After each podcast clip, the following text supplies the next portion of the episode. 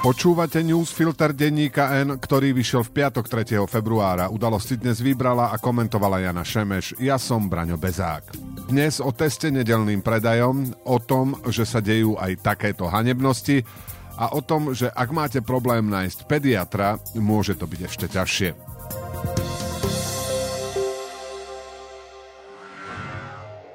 Môžu byť obľúbené modely Hyundai ešte výhodnejšie? Áno, so špeciálnou edíciou Play. V modeloch Hyundai i30, Bayon a Tucson nájdete atraktívne čierne spätné zrkadlá, čierny poťah stropu, vyhrievaný volant a sedadlá či inteligentný kľúč. Ušetrite stovky eur a spoznajte všetky výhody Hyundai Play na www.autopolis.sk alebo v predajniach Autopolis na Panonskej, na Boroch alebo na novej prevádzke na Račianskej 155A. Nedá sa vylúčiť, že v tomto volebnom období sa podarí schváliť zákaz nedelného predaja, čo je jedna zo sociokultúrnych tém, ktoré sa objavujú v slovenskej politickej a spoločenskej debate. Reportér denníka N. Miro Kern narátal, že tento návrh, tento raz dielne konzervatívnych poslancov Oľano, dvoch nezaradených a jedného poslanca Sme rodina, by mohol získať podporu 70 hlasov, lebo by sa k nemu okrem Oľano časti poslancov Sme rodina a Smeru pridali aj niektorí nezaradení a extrémisti. Zákon dnes prešiel prvým čítaním, na budúci týždeň sa očakáva druhé a definitívne hlasovať sa bude v marci. Ak to prejde, zákaz nedelného predaja s niektorými výnimkami by mal začať platiť od mája. Navrhovatelia zákona argumentujú šetrením energiami ako aj faktom, že to pomôže rodinám, lebo hlavne ženy, ktoré tvoria 80% pracovnej sily v službách, by mali 44 dní voľna navyše. Pre korektnosť treba povedať aj to, že by prišli o 44 dní, respektíve nediel, ktoré by odpracovali, s príplatkom za prácu v nedeľu, čo pre viaceré skupiny žien nie je zanedbateľná strata. Okrem filozofického sporu, či treba ctiť nedeľu ako deň pokoja alebo nechať ľuďom možnosť rozhodnúť sa, ako ju strávia, čo je princíp, ktorý v tomto prípade presadzuje SAS hlas a Budajová frakcia, je na tomto bode zaujímavé sledovať, ako sa pri ňom vedia dohodnúť časti Oľano a Smeru, teda strán, ktoré sa k sebe inak správajú veľmi nepriateľsky. Mohlo by to naznačovať, že pár mesiacov pred voľbami sa budú hľadať spojenectvá na príjmanie zákonov, ktoré sú na jednej strane populistické a na druhej presadzujúce isté kultúrne rámce. Zákaz predaja v nedelu totiž v sebe krásne spája to, čo za dôležité považujú konzervatívci v parlamente a populisti, ktorí sa chytia každej sociálne príťažlivej témy. Ako vo svojom texte upozornil kolega Kern, keďže vláda nemá dôveru, presunulo sa viac moci do parlamentu, kde môžete očakávať viac takýchto pokusov presadiť doteraz nepriechodné témy. Vláda by si takýto návrh zrejme nemohla dovoliť, lebo by narazila na obmedzenia vyplývajúce z jej postavenia. A otázne je aj to, ako by sa k nemu postavila prezidentka, ktorá teraz na vládu v úvodzovkách dohliada. Až na drobné výnimky väčšina poslancov Oľano Smerodina Smeru hlasu extrémistov a nezaradených tento týždeň potopila hlasovaním proti alebo zdržaním sa návrh poslanca progresívneho Slovenska Tomáša Valáška, zakazujúci pomenúvanie ulic a verejných priestranstiev po predstaviteľoch slovenského štátu a ďalších totalitných ideológií. Táto skupina má v zásade rovnaké jadro ako tá, ktorá zrejme podporí zákaz nedelného predaja. To, že za Valáškov návrh hlasovalo len 32 poslancov a poslankín je hanebné, lebo tu nejde o stranické trička, predvolebnú kampaň alebo taktizovanie, či o hlúpe výhovorky, že ľudia na dotknutých miestach by si museli zmeniť doklady. Tu ide o hlboko zažranú neschopnosť, neochotu či zbabelosť volených zástupcov a zástupky národa jasne sa postaviť proti totalitným režimom a ich predstaviteľom, ktorí majú preukázateľne na svedomí životy slovenských občanov a občianok, ich degradáciu, krádeže ich majetkov aj obmedzovanie ich občianských a ľudských práv.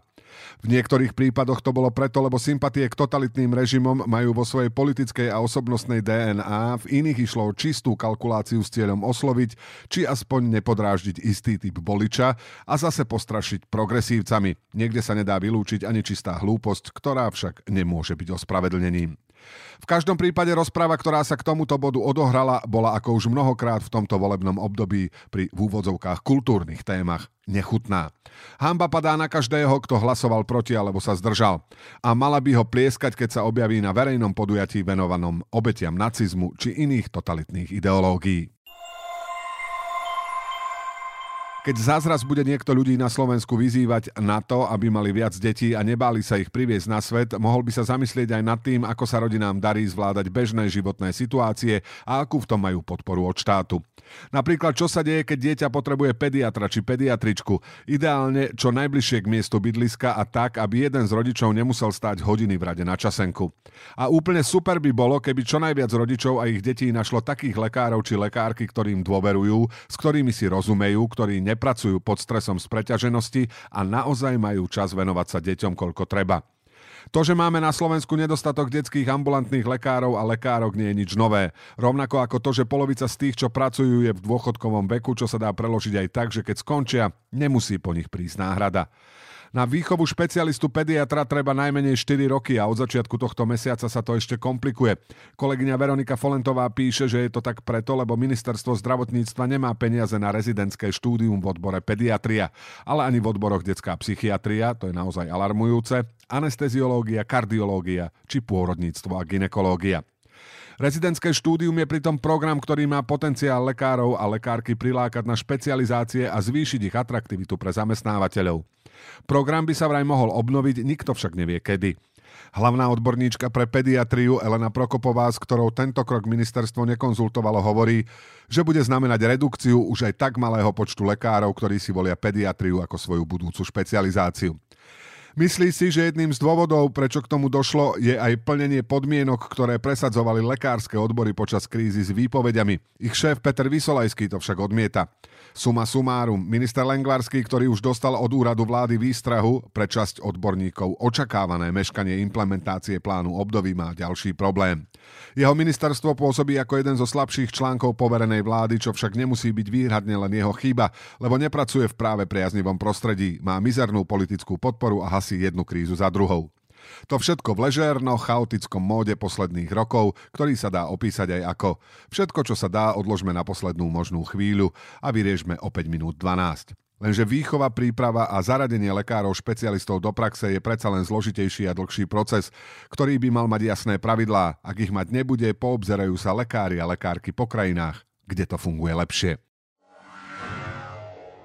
Môžu byť obľúbené modely Hyundai ešte výhodnejšie? Áno, so špeciálnou edíciou Play.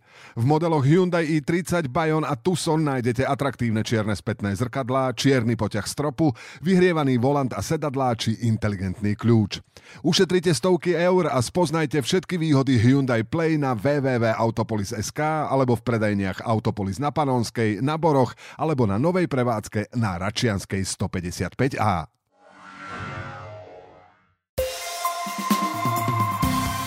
A teraz ešte správy jednou vetou. Ministerstvo vnútra odporúča v oblastiach zasiahnutých snežením necestovať, pokiaľ to nie je nevyhnutné. Robert Fico sa na tlačovej besede vyhrážal vyšetrovateľke Monike Barčákovej, ktorá obvinila Roberta Kaliňáka a Jozefa Brhela z podplácania, že príde o policajný dôchodok. Vyše 53% obyvateľov Slovenska pozoruje zvýšenie agresivity a vzájomných útokov ľudí. Vyplýva to z prieskumu agentúry ako pre reláciu TV na hrane. Len 44,5% opýtaných takéto zvýšenie agresivity a útokov nespozorovalo.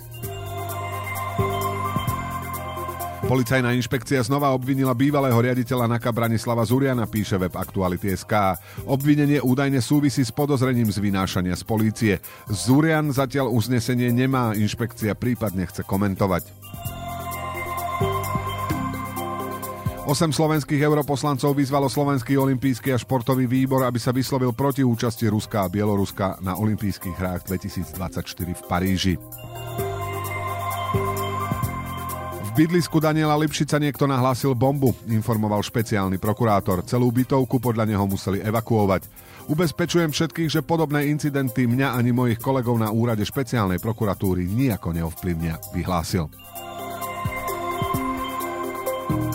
Rada pre rozpočtovú zodpovednosť zhoršila prognózu očakávaného schodku verejných financií na tento rok. Namiesto 5,6% HDP očakáva 6%. Dôvodom sú zmeny, ktoré prijal parlament pri jeho schvaľovaní. Udalosti do dnešného newsfiltra vybrala a komentovala Jana Šemeš a na záver posledné slovo odo mňa. Internetom koluje falošný povolávací rozkaz, ktorý má voličov vystrašených vojnou na Ukrajine presvedčiť, že im hrozí nasadenie na fronte. Kampaň pred nadchádzajúcimi voľbami možno vojde do histórie tým, že strany oháňajúce sa vlastenectvom strašia ľudí obranou vlasti a vymyslenú mobilizáciu použijú na skutočnú mobilizáciu voličov. Do počutia v pondelok.